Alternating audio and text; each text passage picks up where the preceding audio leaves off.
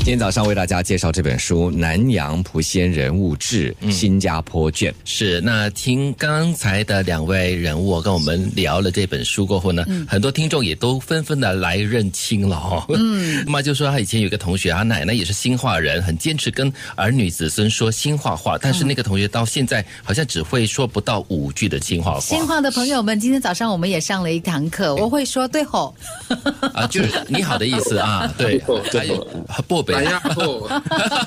吃饱了吗？这样子啊，好不容易哦。那想问方老板了，过去这些年是不是也在莆田餐馆联系到了不少的这些乡亲父老们呢？我们的这个会成立，就是因为收到很多，特别是新华人的二代、三代，他们吃了一段时间的莆田菜，他就会给我聊。他说：“哎呀，我的阿妈、我的阿公是兴化的。”呃，然后兴化到底是怎么样的一个地方？嗯，有没有机会未来能够带我们一起去莆田看一看？嗯，很多这种的声音都汇聚在一起。嗯，所以后来我就想说，是不是我们应该做一点事情呢？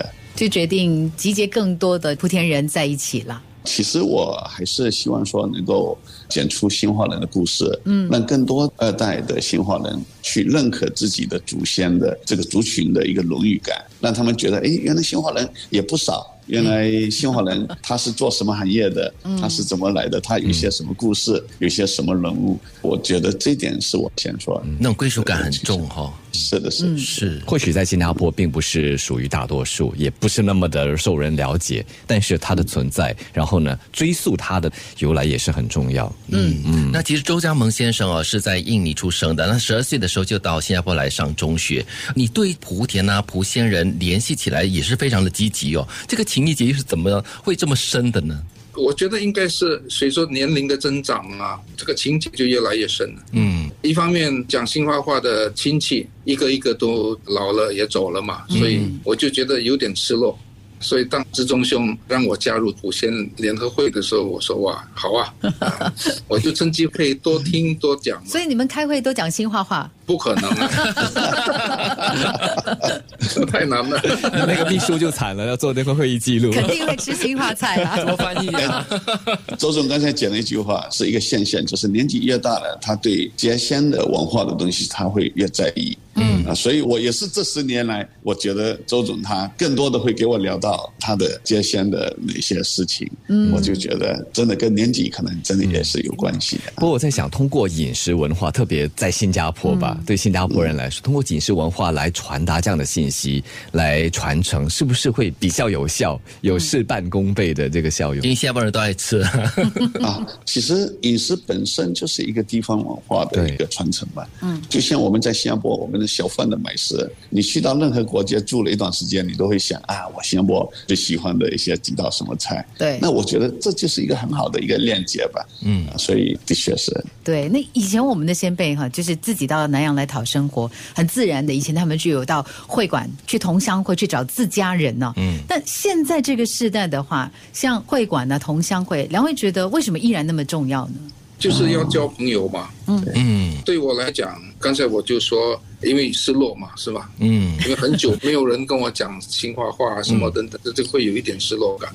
所以这一次看到有很多新移民，他讲了标准的新化话，这个对我来讲很重要啊。因为如果是在其他的新化的会馆哈，嗯，有很多都是第二、第三代啊，他们都不讲了，已经基本上就不讲了。嗯，但是在古仙同乡联合会呢，有一半以上是后来从莆田移民到新加坡了，他们相互之间还是用新加坡话沟通的。嗯。所以这个对我来讲很重要哦，是很好的一个联系。两位有没有考虑开课哈？给其他人年轻的一代，或者是像我们这些有点失根的，来学习新化人，来学习 寻根。这个周总，周总已经在安排了哦，他连老师都想好了哦，太好了。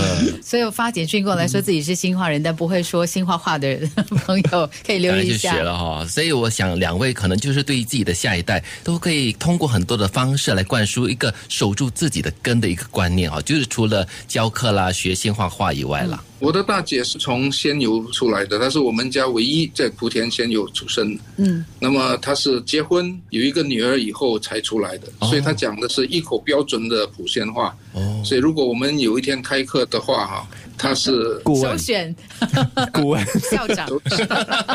很好，很好。是，那今天呢很开心可以跟两位进行对话，也给大家介绍了这一本呢刚刚出版的《南洋蒲仙人物志新加坡卷》。刚刚有讲到了，如果说呢大家想要拥有这本书的话呢，去莆田餐馆的时候就可以在柜台这边询问一下，可以买得到的。嗯，是是。那今天早上再次感谢两位朋友给我们介绍了这个莆田文化，那进一步的认识呢，很期待接下来还会有更多相关的一些信息或活动，可以让我们继续寻根。谢谢再次感谢方志忠还有周家萌谢谢两位恭喜哦谢谢。谢谢。